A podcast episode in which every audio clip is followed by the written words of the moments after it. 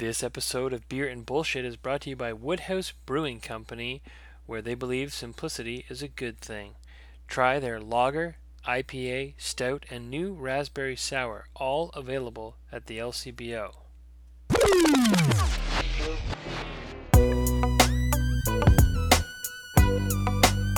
It's time to grab that bull by the horns. Wednesday, December 9th. I'm workshopping a new tagline. Let me know what you think. If you're into grabbing this bull by the horns. Uh, it's Beer and Bullshit, your favorite podcast. I am your host, Ben Johnson. I'm solo again this week. Uh, my occasional co host and longtime friend Chris Pellerin and I can't seem to get our evening schedules to align for season two, but that's okay. Uh, he'll be here soon. I think we need to do a, a viewer. I always say viewer. They're not viewers. It's an audio medium. I'm sorry. Listener email. Uh, there's an inbox and it fills up.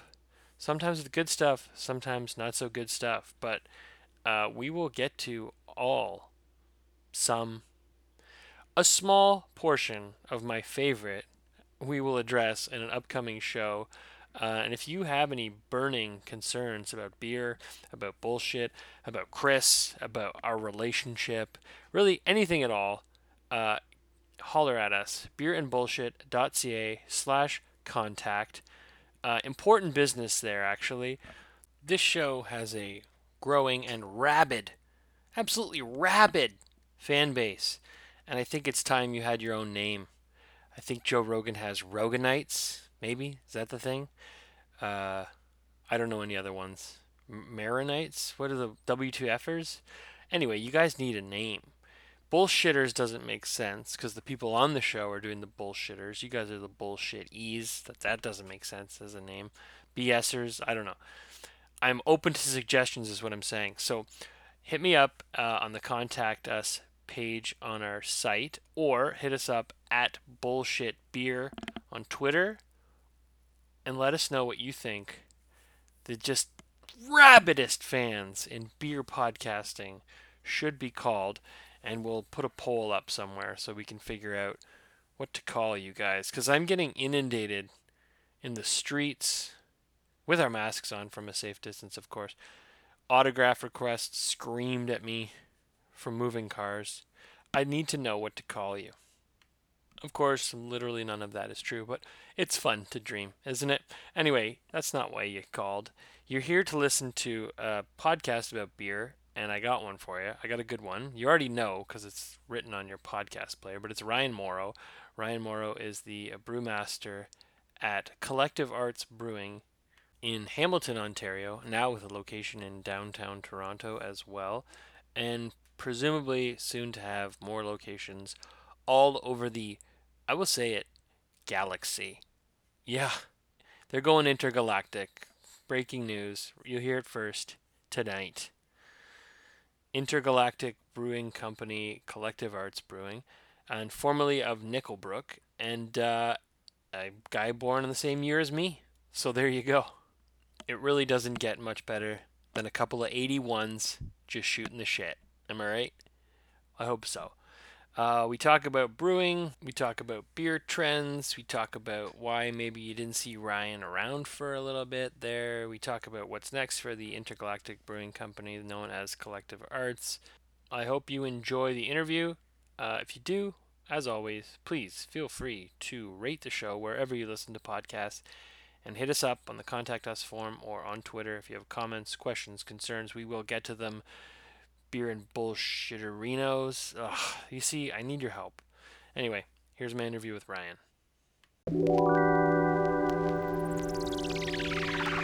So how you been, man? It's been a long time since I've seen you, actually. Yeah, I, I can't remember last time. Uh, been all right. I mean, it's COVID. It's wild COVID. and wacky, you know. yeah. Staying busy. Never been busier, so there's that. But yeah, it's good to be busy. Yeah, for sure. Totally. But uh, yeah, it's weird, weird times. That's for sure. Is he packaging everything? I'm assuming not uh, so much the kegs. Yeah, I mean, I don't know if we're kegging much right now with Toronto on lockdown, but I mean, it picked up there for a couple months and then it's probably we probably have enough inventory to last a little while. I'm thinking. Yeah. So. Um, I like to do this chronologically because it's how my brain works. But if we go all Yeah. the way, all the way back to the beginning, I didn't even, uh, I didn't realize you used to work at Molson. embryo. Yeah. What's your first memory as a child? No, we're not going back that far. It's hazy. Luckily, I've killed a lot of memory brain cells. I think. What's your first memory as a brewer? Maybe would be. Uh, well, I was used to well, like old school homebrew back in the '90s, but it was more like the the like old fashioned homebrew where you go and mix a few extracts and like totally underage and completely illegal. But that was my first brewing memory. oh yeah, like one of the brew your own spots. Yeah, yeah. I was doing that back in the '90s when I was in high school. So Okay, you're ahead of started, me. I started young. I would just fish for Bud, fish for Budweiser in the beer store parking lot like everyone else. Well, we were just cheap, right? So we were like, oh, we, they don't, they didn't, they didn't ID us, and it was like the beer is so much cheaper, so it's just kind of like, and it kind of felt cool to like you can kind of make your own thing. So. Yeah, yeah. So, but then there's the waiting time, which uh, for like a 17 year old having to wait for beer be made sucks. But you got into the rhythm of like having one ready, so you just sort of you're nice. good at planning, right? Like, Yeah. like I drink this much beer, and then six weeks from now, I'm gonna need more. So then, when you went to school, which uh, was for science, uh, I think I wrote down because I did do some research. But I what, did, I, a- I did a molecular bio degree at Guelph, so it's probably uh, crazy to ask if beer was on your mind when you did that. Well, I mean, pretty much every one of my roommates worked at a brewery. I didn't actually work at a brewery in university, but most of them all got a job at Sleeman one time or another. Uh, Mhm. I think one of them maybe F and M for a bit, but so I was always around people at breweries. So we always had tons of beer at our house. Like, uh, like we were kind of a notorious party house, and like frat frats weren't really big at Guelph, and they always wanted to use our house to throw parties. And we're like, no, it's okay, we'll throw our own parties. But uh, nice.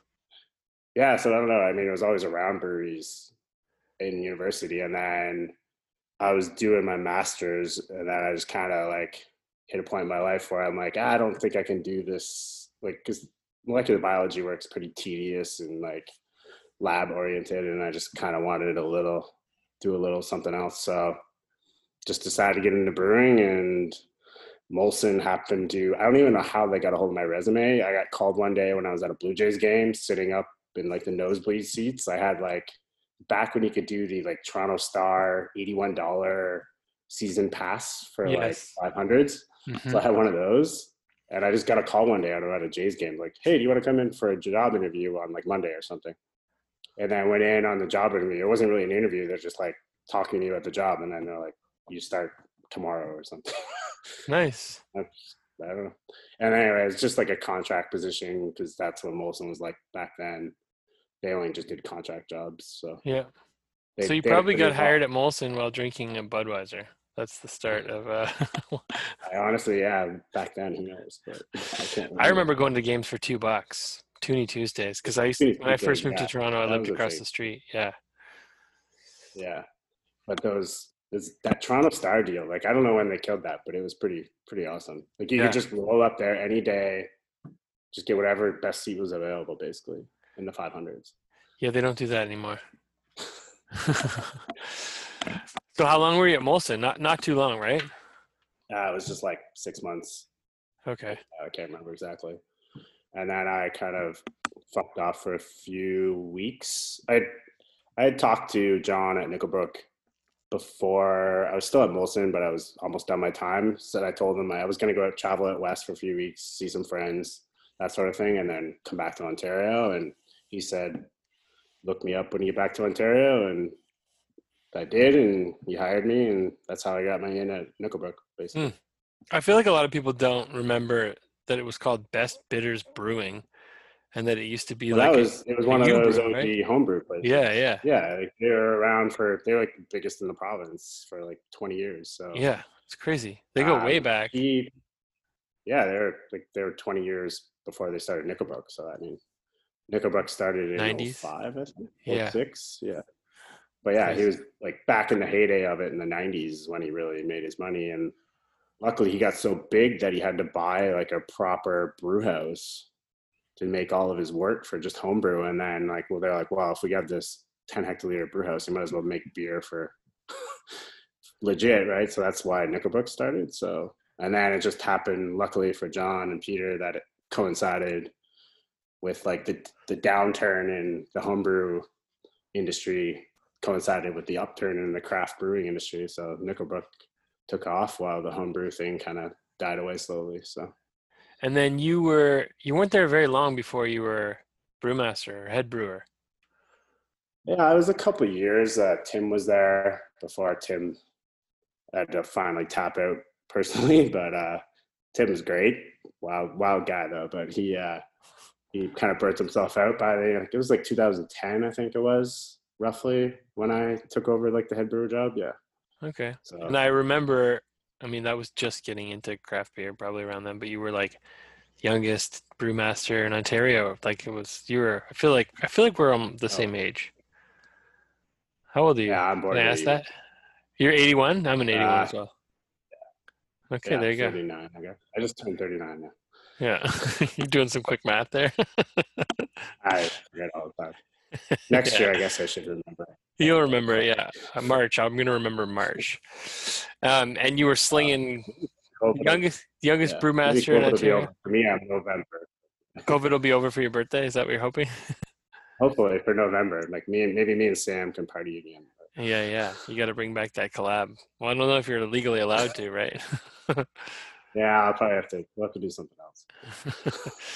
so you're the youngest youngest brewmaster in Ontario, slinging uh, green apple pilsner, which I think was one of the first gluten-free beers in the province, if not the only one at the time. yeah, I mean, I don't know if it, I mean, counted like.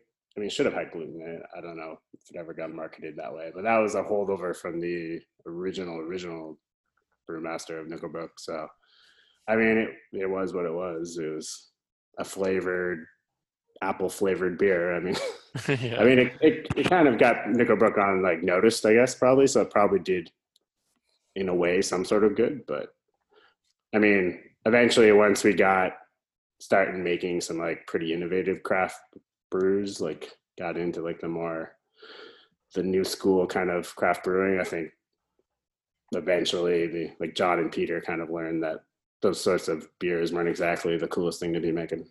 Yeah. So where was uh like what was the lineup? What did it look like when you were there? Like was Headstock even on anyone's radar? Was that something you? Yeah, that one came in a couple years. I mean, I was. It took like I was solo brewing for a while. I was just kind of keeping the place going. so it took a couple years to get like just, just getting the play like just keeping it going, and then eventually, kind of like around the time Mark Horsley started, like being my second brewer, was kind of the coinciding of like that big kind of new Niagara rush that started kind of pushing the envelope of different beers we're making. So That's kind of what I I- remember.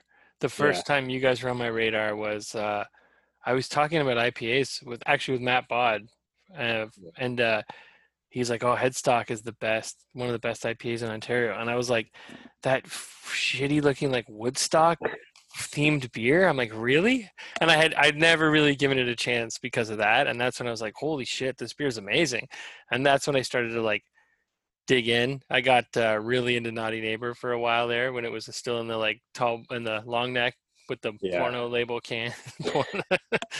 yeah, I mean, Nickelbrook definitely had some interesting branding back in the back in the yeah, day. yeah. We don't have to go there because I know that wasn't your department. Um, but then. I'm, the pilot system. I mean, you brought the the Imperial Stout to the lineup uh, and the Cuvée and that kind of stuff, and that's when people are like, okay, Yeah, actually, we made the cuvee pre me. That was a Tim innovation, but it was. I mean, it kind of evolved over time, and then got like fully barrel aged blending of vintages like that. It took a while to develop, but it actually started like probably in 2008, 2009. yeah, There's some interesting like little small 341 mil bottles kicking around, but it was it was always interesting though. But yeah, um, I imagine Burlington would tough market, like Yeah, I mean it's part of like that Burlington, Oakville, Mississauga black hole of craft beer. Yeah. I mean, it's Not so much now, yeah, it? it's got it's gotten better. I mean, um, but it's still like a. I think people still see it a little bit that way, but it's it's improved over time. But for a long time, it was definitely a pretty big black hole. Like Nickelbrook would be an oasis, or like a like who was Cameron's or something. there wasn't not not a lot. The original Black Oak or something. Not a lot around. So and then a few well, it was like 2013 Collective Arts. I'm always a little confused about how Collective Arts came to be because it was all of a sudden like it was kind of related to Nickelbrook, but not really, and you were doing both. How did that happen? Um, so it just happened like I mean, I Matt and Bob, the founders of Collective Arts, came up with the idea. They're both brewing industry like veterans, so they like they knew like they knew beer and knew how to plan and stuff. So they were just looking for a partner that could brew beer for them. Uh, and they traveled the province basically, and then eventually they stumbled into Nickelbrook, and it was back obviously back in the old branding days. So they're kind of like, don't know about this place, uh, but then they got trying the beers, and they're like, holy crap, beers are actually really good. And then they got talking to John, and then they got talking to me. So that's like, it was back when like craft beer was definitely starting on the big boom trend, and like you would get people come in and be like, "Hey, I want to start a brewery," and blah blah blah. And you'd give them the time of day, and you're like, "Okay, cool, yeah, sure. So you never. And then when Matt and Bob came by, it was like, "Oh crap, they actually know what they're talking about, and they they actually can like, there's a vision there, and there's a there's a there's a roadmap to success probably. So definitely could take them a lot more seriously. So they they told me like the first beer that they wanted to make was something like they're like something reminiscent of this like Hill Farmstead beer. So it's like okay, you obviously know what you're talking Good about. Good start. yeah. Yeah. So that was what Rhyme and Reason was. It was a takeoff of I can't remember the Hill Farmstead beer, but like some extra pale ale, ABV pale ale kind of thing. So Yeah. I remember drinking that in the tall, the long neck bottles and six packs when that was a first Yeah. round. yeah, so yeah, that's how Collective Arts kind of came to be. I mean, Matt and Bob have their their own origin story, but that's how it came to be in my life, I guess. Right. So it was it was essentially a contract brewing relationship to start? Yeah, yeah, totally. So they Okay. were contracting it at Nickelbrook.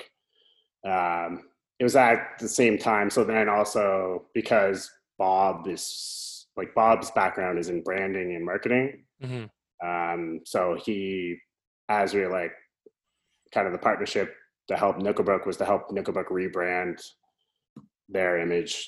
Uh, so that's how the rebranding of Nickelbrook and the like the changing of the logos and the artwork happened Okay. was the the branding ability of Bob from Collective Arts kind of helped.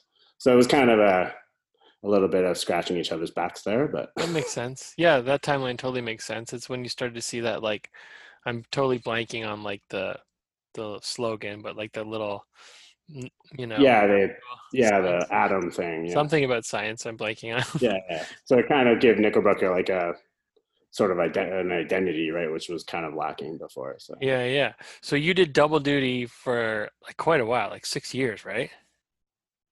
I mean, it's not really double duty. You're at the same place. yeah, I mean, yeah, I mean, for the longest time until Nickelbrook uh, stepped out of the Hamilton facility. Yeah, so it was at the same facilities. It wasn't really hard. Like, Yeah. it just for me, it doesn't really matter because it was all in the same tank and had my if I wanted it has my reputation on it, so I wanted every beer that I make to be good, right? So um, it didn't matter to me whose beer it was. So Right. um, but yeah, it was uh, early last year, I guess, that I had to just the collective arts just took up too much of my time, and Nickelbrook was.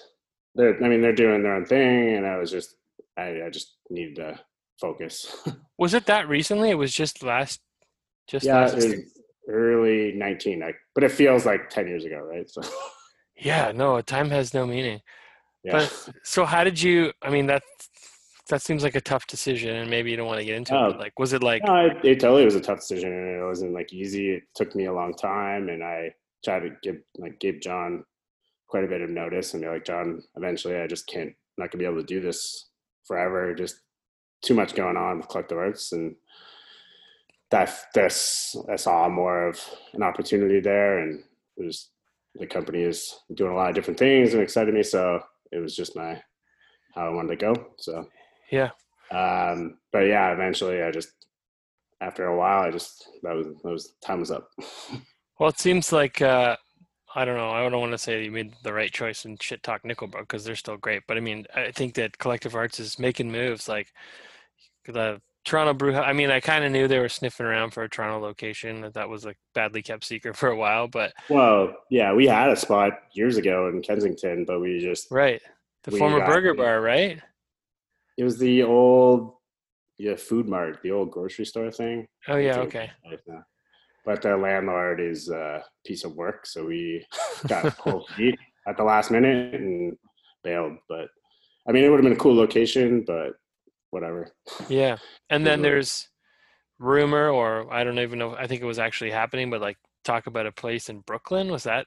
Oh, it, Brooklyn's still happening. It's just yeah, a COVID casualty right now. It's right. literally we've been trying to get. It's a. It's been in our landlord's hands to like restart the construction project. It's in the middle. Like it's a. It's we have all happening? the equipment. We're, we're, ready to rock. Yeah, like our um, Coy, who's gonna be our head brewer down there.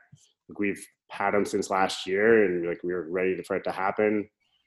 Once all the delays started to happen, like we were like I was using him to go to festivals and collabs. Um, he actually just came up to Canada to help us get the Toronto brew pub running. Like we got him a work visa and did all the proper quarantining and everything uh, to get us to come help just help Jeff fire up the brew kit over there. So nice. yeah, we're Brooklyn's happening. Hopefully next year sometime. Like we're still trying to get the landlord because the landlord runs his own construction crew, so it's just a matter of like kind of get the fire under him. I mean, COVID hit New York pretty hard there, especially in the beginning, right? So yeah, uh, I guess some of his construction crews got affected by it. So I don't don't want to we don't want to feel like the bad guy and pressing too hard, but I mean it's been a while now too, so we're really uh, looking forward to get moving.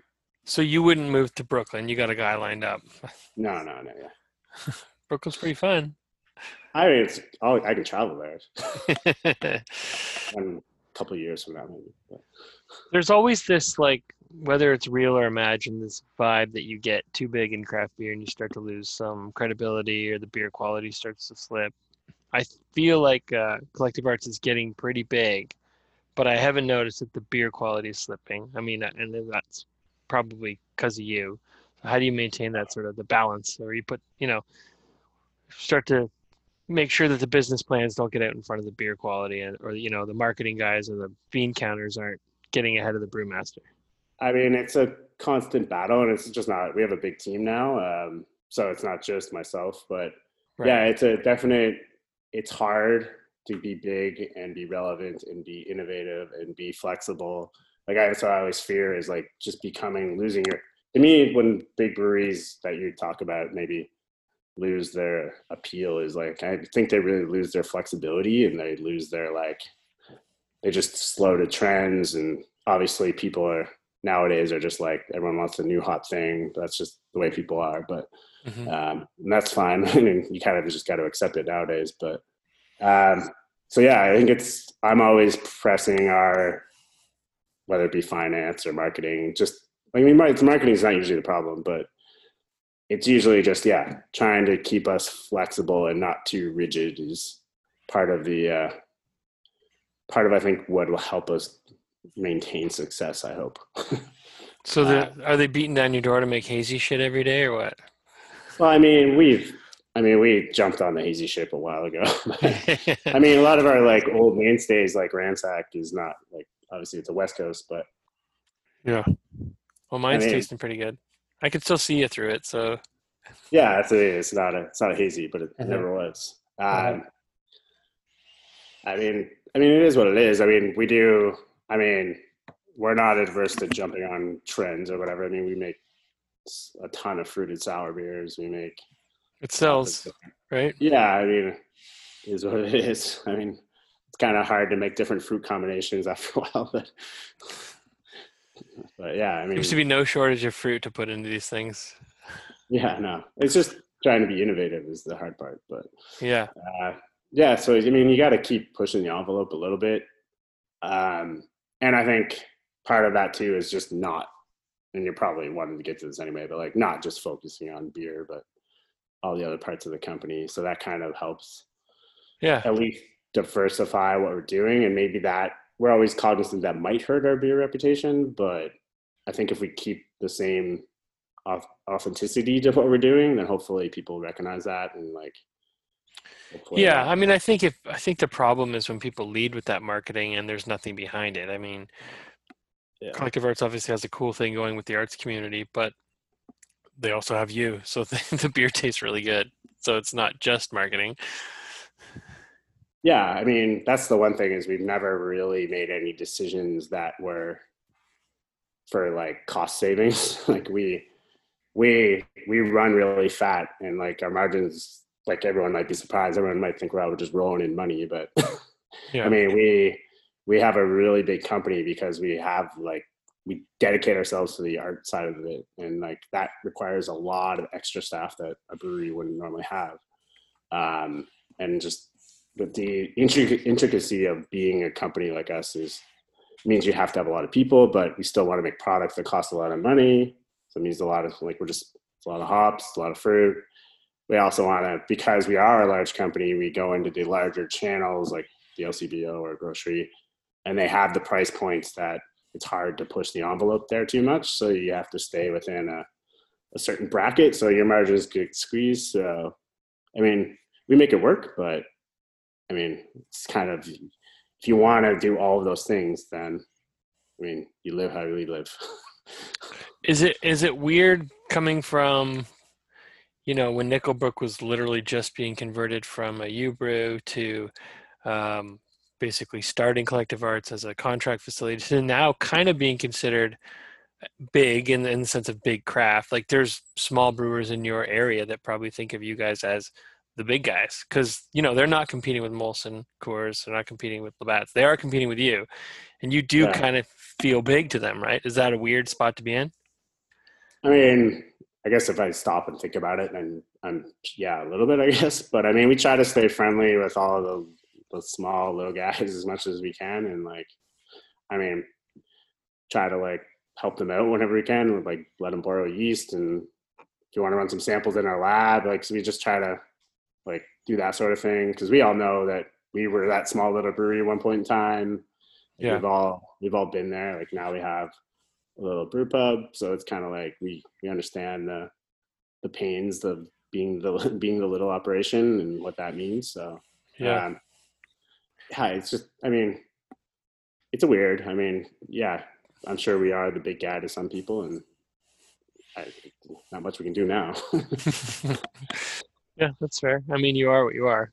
Um, How has been? Um, I mean, I guess you didn't really fully get to open the way you wanted to open in Toronto, but how has the Toronto community been? I feel like I feel like in places where, where like other not to compare you to Big Rock, but where somewhere like a, a brewery from out of town, in this case out of provinces, come to Toronto, there's been a bit of a you know barrier to entry.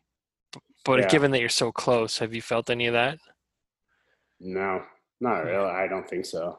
I mean, maybe it's just the perception of like what people perceive us compared to a big rock. I don't know if that's Yeah. why. I mean, I guess we're in kind of tr- like it's a semi trendy neighborhood, and obviously Big Rock, I guess, was too. So I, I mean, I don't know. I mean, we obviously have always tried to stay like friendly with all the local breweries. So I mean, maybe that's the difference. And like, Yeah, and I kind of, as I'm saying, I don't think we're so fiercely local that we're like, I only drink beer from my city. Like, no one really yeah yeah i mean i don't i don't know i haven't felt that and i think people have been pretty happy with the reaction we've gotten so far like to the like the neighborhood people they're like pretty stoked that we're there so Yeah, i mean i mean people tell you what they're gonna say to your face though, right. too. They, they wait till they get to their their keyboard. i mean they'll they'll they'll eventually tell us by like if they show up and buy the beer i guess yeah, no, no, they'll sell you uh, on Untappd. That's where you have to find out. oh honestly i don't i haven't looked at untappd in years so i don't oh, good. Everyone says like I'm always shocked how many people still look at it. Like when I, I talked to I talked to Sam about it, he's like, "Well, I like to see what people are saying about my beer and what's moving." And even like brewers who are like, these guys make phenomenal beer. They're still like, this guy on Untappd. Like, who gives a fuck? Um, Sam and his insecurity issues. yeah.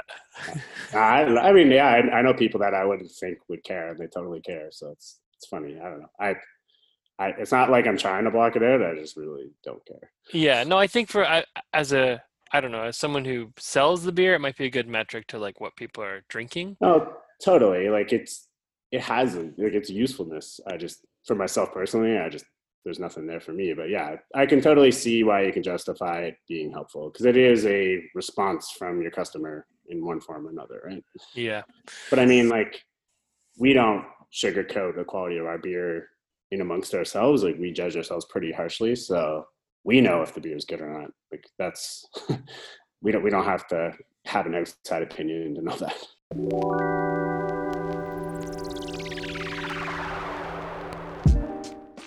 Ice, cold, beer, ice. Hey, uh, hey, what are you, what are you doing? Oh, hey, Chris, I'm uh, I'm just excited about ice, cold beer. Oh, well, clearly you said it a number of times, and this show is all about beer. No, no, ice cold beer uh, from Left Field Brewery. Oh, yeah, yeah. Brewed with Barn Owl malt, barley, and wheat, uh, VQH Farms Cascade hops, and Escarpment Labs yeast, Left Field Brewery's Ice Cold Beer is a 100% Ontario ale through and through. It's seriously great without being too serious. Well, good thing because we're not too serious, but crushable. Much like us, crisp and refreshing. And it goes perfectly with baseball. It is a bleacher beer. That is a new beer category I'm inventing bleacher beer. Well, now I want ice cold beer. Well, Chris, you're in luck. Baseball might not be here right now, but this beer sure is. Ice cold beer is available now for home delivery in Toronto and in select other markets with the left field fan shop orders of 45 over 45 bucks and is now available at your local LCBO and grocery stores. Well, that sounds pretty convenient. It's very convenient. As an added bonus, Beer and Bullshit listeners can keep your ice cold beer ice cold for longer. Use the promo code BULLSHIT on any order over $45 in the Left Field Brewery online fan shop and get a free ice cold can koozie. Koozie must be 19 years or older, available while supplies last. Ice cold. No, no we're done. We're done. That's it. Have you had a recent occasion where you've had a beer that somebody on the team thought was really good and someone else was like we're not selling this does that happen uh it's not usually like that drastic of a thing because they'd be like you'd be like this is really good. And the other person's like this is god awful. It's usually yeah. if it's god awful then someone's someone like, knows. This is like might be on the fence. So right. um does that happen? I mean, it happens occasionally but i can't think of a certain circumstance off a hand lately but yeah, it happens, and we've pulled beers that we're like, yeah, this is probably not good enough, or it's usually like a time frame because we'll because we use a lot of times what happens is like we send beer to like because we use Cold House for our like Ontario shipping, and they mm-hmm. have different warehouses, and sometimes like a pallet of like an IPA gets misplaced, and then like oh this four month old IPA, what do you guys think of the quality? So they ship it back, and we taste it, You're like yeah, tastes like a four month old IPA. Yeah, yeah. Like, so then you put it in a barrel with some boysenberry and no. yeah, of course. And you make it a it's a barley wine, right? Yeah, exactly. So I don't know. I mean, those things happen all the time. Well, yeah. That's that's one of the joys of becoming a big brewer is that shit happens all the time. Yeah. Well, it's when you start trying to find sneaky like we're joking about it but lots of people do try to find sneaky ways to salvage that for the bottom line and that's when there's problems yeah, and we've that's one thing like collective arts has always been really good at is we don't we we don't usually put something out if we're unless we're sure that it's at least a respectable version of the product. Right. So we, we're not afraid. There's usually beer in our dump pile because it returns from like old code from somewhere. So we, right. we're not we're not uh, precious to throwing beer out. Yeah. Me too. It's gross. I pour more beer than I drink now. I'm such a fucking snob. I'm like, uh, I got enough beer. If I don't like I, it, I'm not drinking it. Yeah, I, I like I have to force myself to do these tasting metrics because I just like I work all day and then I like I'm not one to come home and drink beer that often. Like I'll if I'm drinking beer, I'll probably have more than one, but I'm not the type that usually just comes and has one. But Right. One's just, hard. just who I am. I don't know. yeah, yeah. yeah, one's hard. That Seven is much easier. Yeah. Um, we talked about hazy beer. We talked about how you guys are kind of at the, you know, you're not afraid to embrace trends. Is there a trend that you love that's happening right now? And on the other side, is there one you despise?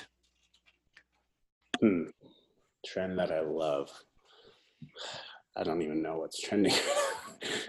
I mean, the, the obvious trend is like White Claw and shit, but um, That's a I thing. I'm not- I mean, lots of brewers totally love a it. thing. Like we've just came out with like, yeah, we we've just kind of we came out this year with like our take on a malt beverage. I don't know if you got a chance to try them, but they're like the teas. No, I haven't had them yet. Yeah, so like they'll get a much wider release next year, but it was like those are malt based and but what we did is we used like uh we're friends with genuine tea out of Toronto. So we used like some of their tea inspirations and then added the whole flavor of that and so we used a lot of real ingredients like real tea, like expensive tea. Um but so it's kind of like a unique twist on the whole malt beverage thing. Cool. So, yes, I mean, I people have been really good reaction to those actually. So, and and I actually can feel pretty good about them because we're using real quality ingredients in those. So, Yeah, and I'm not averse to it. I just haven't found one that does anything for me yet. Like I'll I have was- to get you. We'll have to get you a care package. that's all I'm doing with this show. I'm trying to get care I figured. packages. I figured. I was like, I'm surprised you didn't ask for something up front. In order to do the show, you have to send me Like, 12 send beers and a t-shirt. 24, 24 lagers, Yeah, that's right. pack of hot dogs. I'll take it. But no, I I've- mean, I've I've seen brewer like uh I don't know if you know the guys from Beer Lab here in London, but they're Yeah, I know. It, yeah, yeah, they're super into seltzers. They're like, oh, I mean, yeah, I own it, man. No, yeah, I mean, it's. I mean, it's better for you, right? It's lower calories.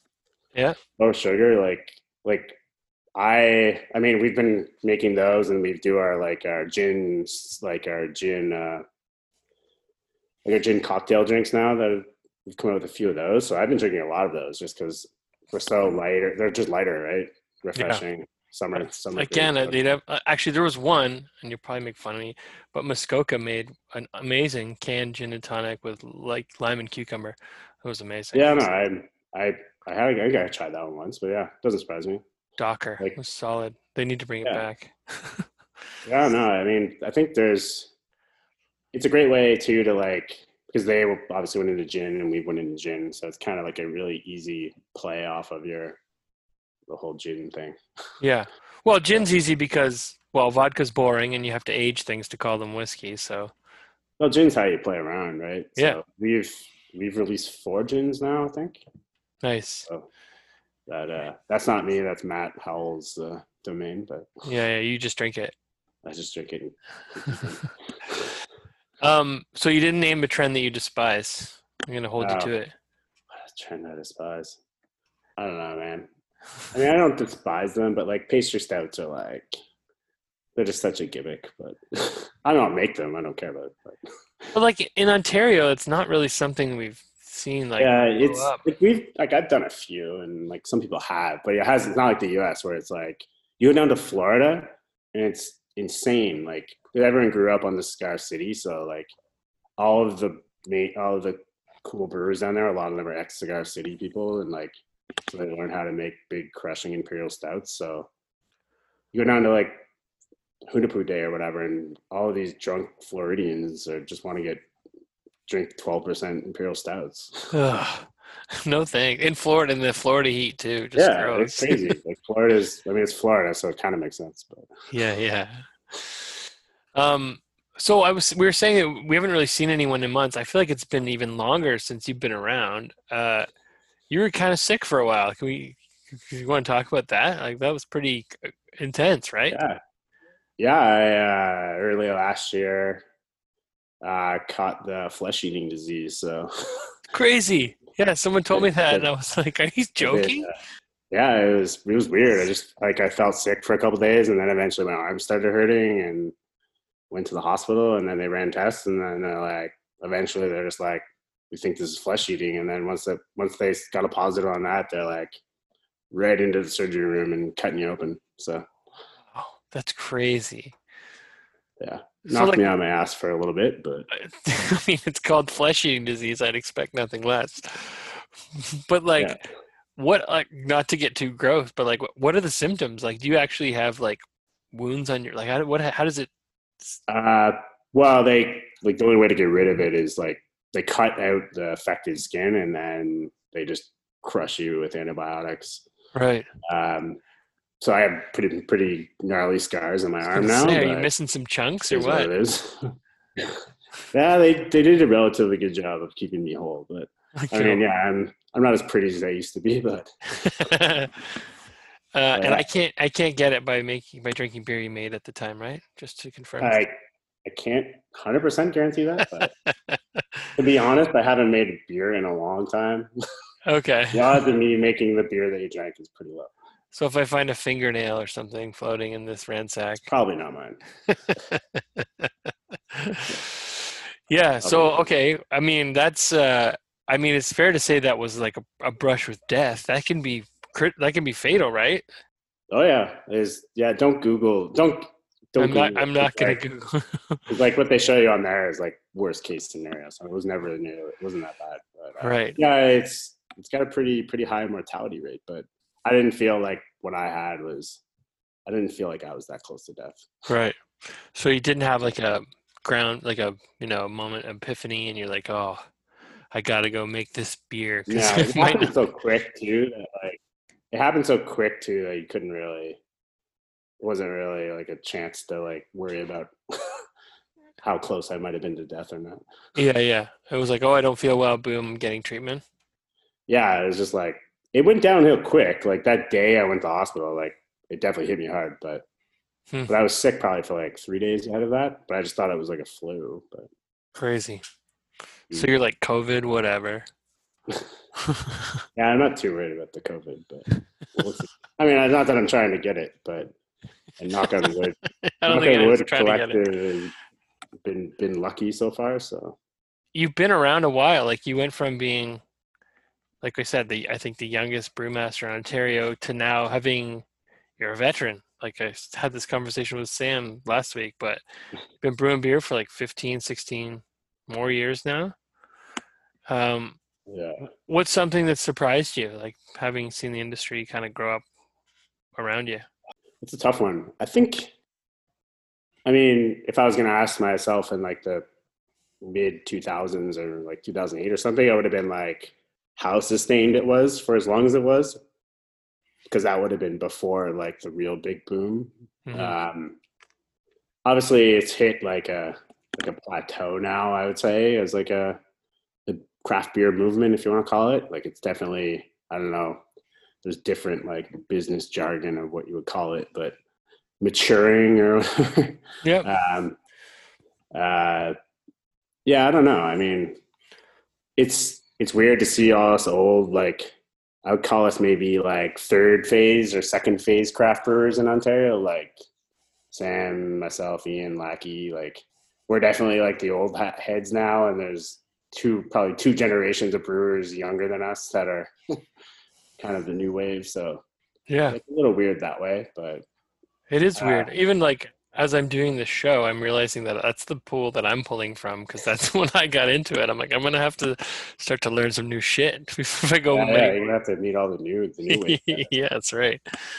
yeah. leave the I mean, house. I mean, I guess we have a little more war stories than maybe the new guys do, but Yeah, we all have a million Sam stories. So yeah.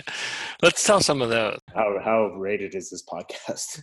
Well, when he was on last week, I did call him out for taking a piss inside Cask Days, and that went that went out on the air. So, That wasn't the worst thing he's done at Cask Days. Okay, you want to go ahead and spill the beans?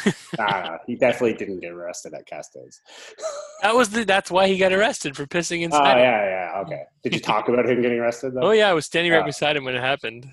Oh, okay. Oh, you got the full experience. Then. It was amazing. I saw it coming. I saw it happen. I was like, that was deserved. I'm just gonna watch it. Oh, man. That's happened a couple times with friends where you're like, I, I had a friend. Actually, I have a friend who, on every other birthday, he got arrested like three times. So 19, 21, and 23. I won't say his name, but there was one time where I like had talked the cop out of arresting him on his 19th birthday multiple times. I'm like, sorry, we'll get him home. He's being belligerent. And then he finally just did something, and I was like, yeah, like, I'm not even gonna. Yeah, I'm get him out of here. and we watched. She threw in the back and she peeled off down the street. And then he was still lipping her and she slammed on the brakes. And we saw it. So that he just went, he's like, yeah, I almost broke my nose. I was like, you deserved everything you got. I'm surprised they didn't let him off on his 19th birthday. I mean, they did like three times, and then he finally like threw his shirt at the cop or something. And I'm like, "You're done, you idiot! Goodbye." That's Yeah. faulty. No, he did get the 19th birthday leeway, like a lot, and then Yeah. that was it. Just he flew too close to the sun. Yeah. Anyway, that was Sam Corbeil. I'm just kidding. That was last weekend for Sam. yeah, that's right. Actually, the last time I saw you, I'm remembering now. Um, maybe I'll edit this part out, but uh, you guys had just brewed Life Sentence, and I was at uh, Oh, yeah. I was at Bar Hop with my brother-in-law to go see a Jays game, and you guys came in end of a brew day, probably had a couple pops, and uh, I was drinking Detour, and I won't say which of the three of you was uh, laying into me for drinking. and Oh, was You can uh, say. I I'm just not a fan, but No, no, it's fine. You guys were relentless about Just, why are uh, you drinking that? You're at Bar Hop. There's lots more to drink. And then we had to go to the game. And I, do you remember what I did when I left? I can't remember. I remember this happening, but I don't remember what you did. I bought you guys around a detour on my way out. So the, yeah. when I hit the sidewalk, you had three Maybe I just maybe I just choose to forget that in my memory bank. Ian liked it. He was Oh, yeah, impressed. he would appreciate the asshole move. Yeah. yeah. Yeah, that, I think that's the last time I saw you in person. That was a long time ago. But you don't come Um, around anymore. You moved to. I know, man. I don't even go out in London anymore right now. I'm on lockdown. London, London is not locked down though, right? No, we're pretty good. Like, Yeah. yeah, restaurants are open. Uh, schools. Yeah, you guys have it worse. Well, Toronto has it worse. You're not in Toronto. Yeah. Hamilton, you can still do some indoor dining. I don't know how many places are actually doing it, but Yeah. I haven't done that. place. I haven't even done a patio. I mean, uh, if you want to go do a patio, power to you. But I'm like, mm, I don't need to do that. I did a couple pat. Like I would hang out on our patio that we had at the brewery. I mean, it's a big open patio, Yeah. and then I think I went to like Brooks' house once or twice, kind of thing. Like, didn't do much else. Yeah. didn't I'm do develop. I'm also lucky to have a yard, a fire pit, a porch. Like my Yeah, two best friends live around the corner, so I'm like, walk over and we'll drink in my backyard. Yeah. I mean, I'm in a condo, so it's a little less, a little less roomy, but Yeah. Yeah, I can't imagine. I mean, it's, it's I'm pretty privileged to have space, but like to be in Toronto right now, I can't. I'd feel so Yeah. claustrophobic.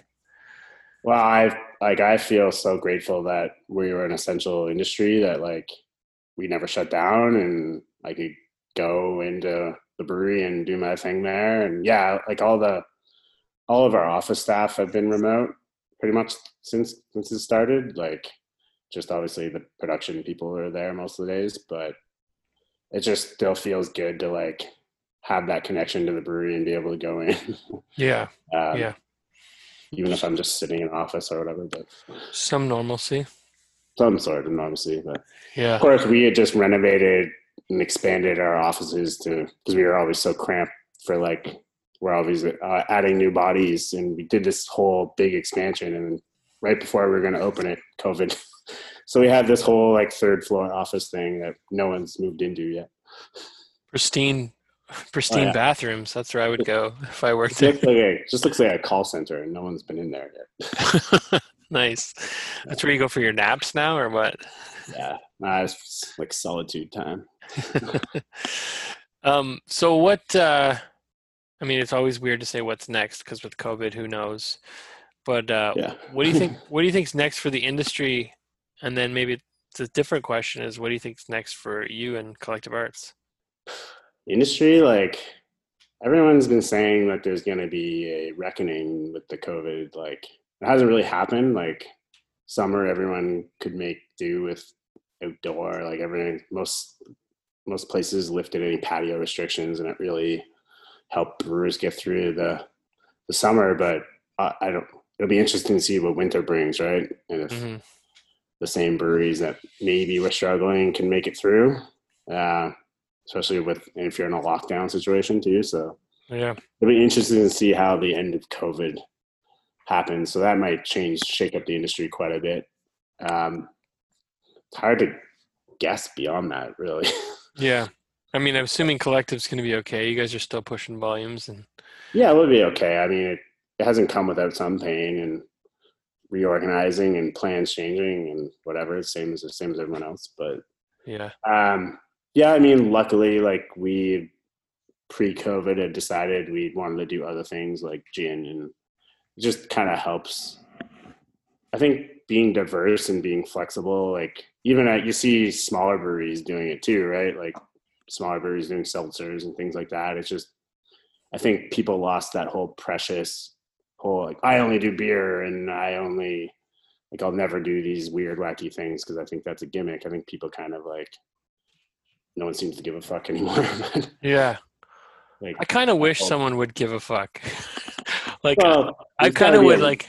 I talked to Yeah. Michael Hancock, and he's like, "I would love to open a place that's just like just German style beers." I'm like, that would But fucking been a few kill right now. those, and like I know I know a few of them in the states that are killing it being that way, right? Yeah, So you just got to make a commitment to the commitment to the concept, and it's a, I it would be a re- really weird time to open a lager house in Ontario. yeah, like you really you're really buying into the draft situation. Like people drink lagers in draft way more than they do in package. I mean, Yeah. people drink obviously drink lagers in package, but when they do, they tend to buy the the bigger, cheaper options. yeah, But for craft lagers, they do much better in draft. So if I was doing that, I might I might hold off to the COVID dies down, but yeah.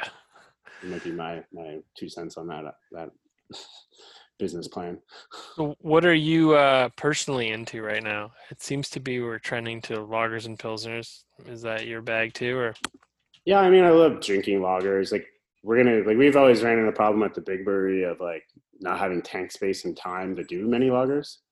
So we're definitely and Jeff, who's our head brewer in Toronto, he's like totally into doing lagers, and we're gonna have some space to do more. So yeah, we're gonna do more small scale stuff and kind of unique, unique to collective arts anyway lagers. But uh, yeah, so I'm down with that, and like I don't know, I mean.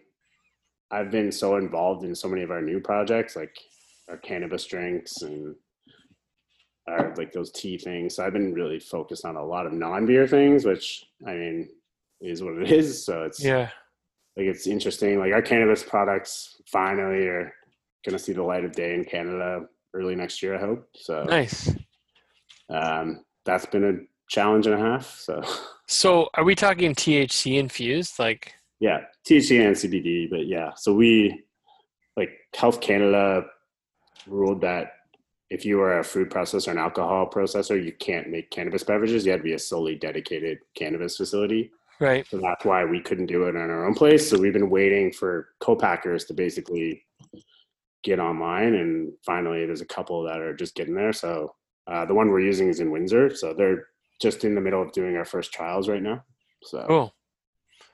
Um, Hopefully. what's the aim? Is it tasting like beer? Is it tasting like something else? Like, No, we. I mean, we thought of doing beer. Like it have to be dealcoholized, so that's a whole challenge and a half. So we we thought it'd be hard to do that well, at least especially initially, and not being able to control it. So we went more after like mocktails and some tea-based ones. So okay, they're kind of like they're not like health beverages. Like they're more social enjoyment beverages, but yeah, you yeah, know, it's like a pina colada flavoring, like not flavoring, like we use real fruit. Like we're doing it the collective arts way. We're not just adding flavor to water kind of thing. yeah, yeah. Are they carbonated?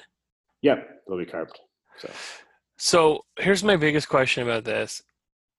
What's the like every time you like eat an edible and you're like waiting, you wait forever. Like yeah, that's not how I consume beverages, and that's not how we typically think of like a cocktail or a beer. Like I have it, I feel it. Should I have another? Like, what if you drink like six of these Yeah. teas and you're on your ass like two hours? yeah. So that's been like there's been a lot of uh, development by like not us, like other third party companies about Yeah. how they do the infusions of the cannabinoids and how they how quick they can onset in your body. Yeah. Like it's kind of like a race. Like everyone wants that fast on, so they want to mimic alcohol basically. Right. They know people have been drinking alcohol probably most of their adult lives and know how to moderate intake. Yeah. But yeah, I mean, it is a challenge. Uh, we've done a, we did a lot of testing as far as we could um, with different uh, infusions to see how they would onset in our body and if they would like turn you into a puddle in the corner or Right. if they were like nice and enjoyable that you can like have a couple. So yeah, there's there's a lot of science there and it's still really early days. So I think especially as the US legalizes more and more money can get behind it, like Yeah.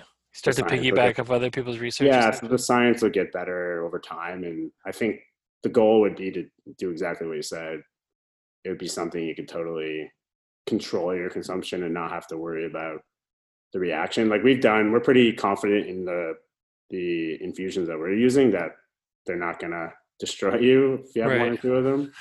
um, like no one, we haven't been able to because of the laws in Canada being what they are. We we haven't been able to be like, hey, drink twelve of these and we'll have see what happens to you. Like, no one's done that yet, but you call lackey when it's time to do that. Yeah, are you? Are, have you tried them? Like, at five in the afternoon. yeah, yeah. Like, what's the vibe? Have you? yeah. I done- mean, yeah, we did our own. Yeah, I mean, they're fine. Like they're at single doses. They're like you can feel it, but it doesn't really put you in because they're, they're a lot smaller doses than those like edibles that would turn you into a mess, right? right. That's Cool. that's the big thing. So That's an interest. That's that's a yeah. I I never. I'm still questioning how, you know, beverage cannabis is gonna work for that very reason. Like, imagine a bar that serves those. You just go in, it's just fucking quiet, and everyone's kind of awkward. yeah, I mean, I don't know when the bars are going to be legal to serve these things. That's gonna be- right. I don't know how that'll probably be a ways away, but, but yeah, I know it's it's not as social as alcohol. I think everyone knows that, but I mean, cannabis is one of those things that everyone has like a different reaction to it, where alcohol is like there's more of a standard reaction to it. Right. Um, so it's there is that mystery of it all. So, but Like- I mean, I think the idea is that people that don't really want to smoke weed are much more likely. Like myself, I'm not a huge smoker of weed. I'd probably be more apt to want to drink it than smoke it, just Yeah. for like my lungs and. so I mean, I think there's definitely probably a, a new market of people that wouldn't see themselves as cannabis users that might consume it in a edible form as opposed to a smoking form you know Yeah, and the timing might be good because uh, no one really wants to share a joint right now. So yeah i haven't thought of that yeah. yeah, and I could I I, I could see how this could be the next like you know the Wild West for like a lot of brewers have been around a while who are like okay, we've seen where the industry is going with beer. There's an opportunity to really experiment and try some new shit with with weed and yeah, could be interesting. Yeah it's definitely like a like we've like it's a gamble like we've put a lot of time and effort and resources into it. So i mean it's kind of one of those like if you don't take your shot at it now then you'll probably be late to the game in the future. So it's kind of Yeah. we're like all right we're stupid enough to do it so you think that'll be a trend, or do you think there's a lot of, uh, or maybe you know, are there other breweries that are following your footsteps? Or I mean, there's breweries in the U.S. and I think there's a few in Canada. But I mean, Canada, with the rules the way they are, it's definitely a barrier to entry. Classic business term. hmm Uh, so it's it's hard for anyone to just get into the industry. I think. Yeah. And, and also, it's just hard to do like the normal things a brewery would do, like marketing and sales, and like it's just it's just not. The government is putting so much controls on it. Like in my head, it'll be probably whenever the U.S. finally fully legalizes, and they'll obviously have fewer restrictions on what you can do. Then I imagine Canada will be like, "Oh crap, we're gonna have to follow suit," or like all the business is just gonna leave. Because Yeah. I mean, a lot of the capital that came into Canada was foreign, and they probably would have set up in the U.S. if it was legal. Right? right. So if Yeah, Canada is going to keep choking all the business, then the money will just leave. So Yeah, that's fair. we'll. Um, so other than potential cannabis drinks. Um, what's like collective arts? I, I here's what I, I've always kind of put them at the top of my, or you guys at the top of my list of companies that might get bought by a big brewery. Like you look really good on paper for a company like, hey, I can buy into this. I got gin, I got a Toronto spot, I got Brooklyn. I mean, you probably don't have conversations about like, would we sell the Molson? But like, Right. they don't they don't ask me into those. right, right. But I mean, when you're thinking about what's next for collective arts, do you think that's on the radar? I mean, I don't know. It's not on our. We're not trying to get bought.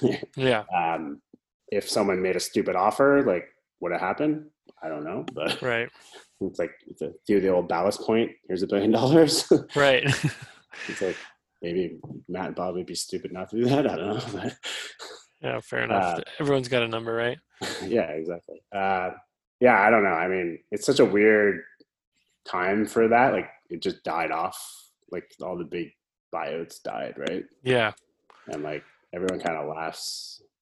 Like everyone kind of laughed at them for a while. I mean, inevitably it's still gonna happen. And like, I wonder if you'll see things. Like, I'm not speaking about us, but like COVID might cause some like mergers and be like one company is just like taps out almost and sells that way, right, or something. But yeah. It's gonna be weird. It's gonna shake things up, and the big guys can maybe just sit back and let the little guys yeah, disappear for a minute, and then I see where the landscape is on the other side of this.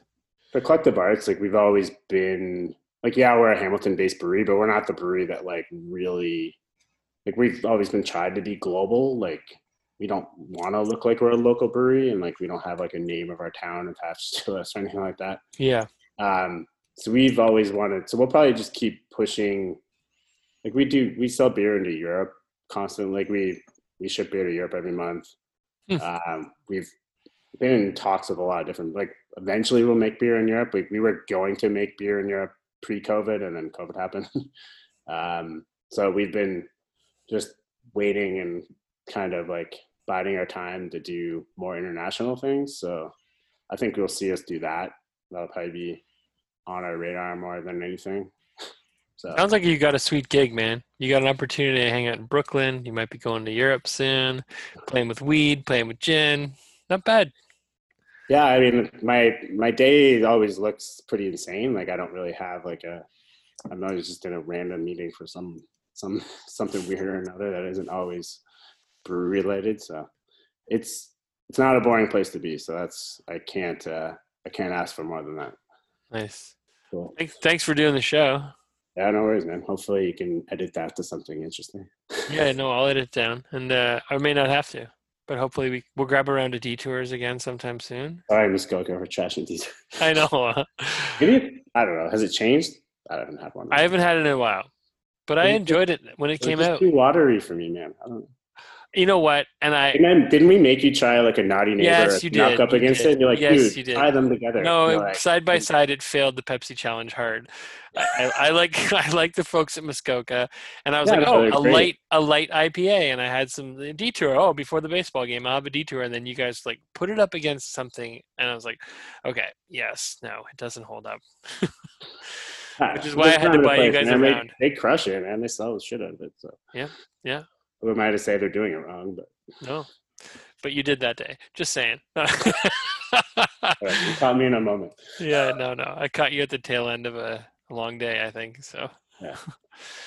All right. Thank Thanks, man. All right, thanks, dude. I'll talk to you soon. Stay healthy. Nose these days. Bye.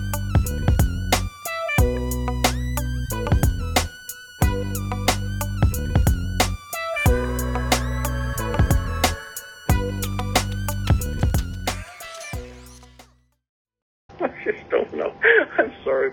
I'm sorry, Troy. Get another job.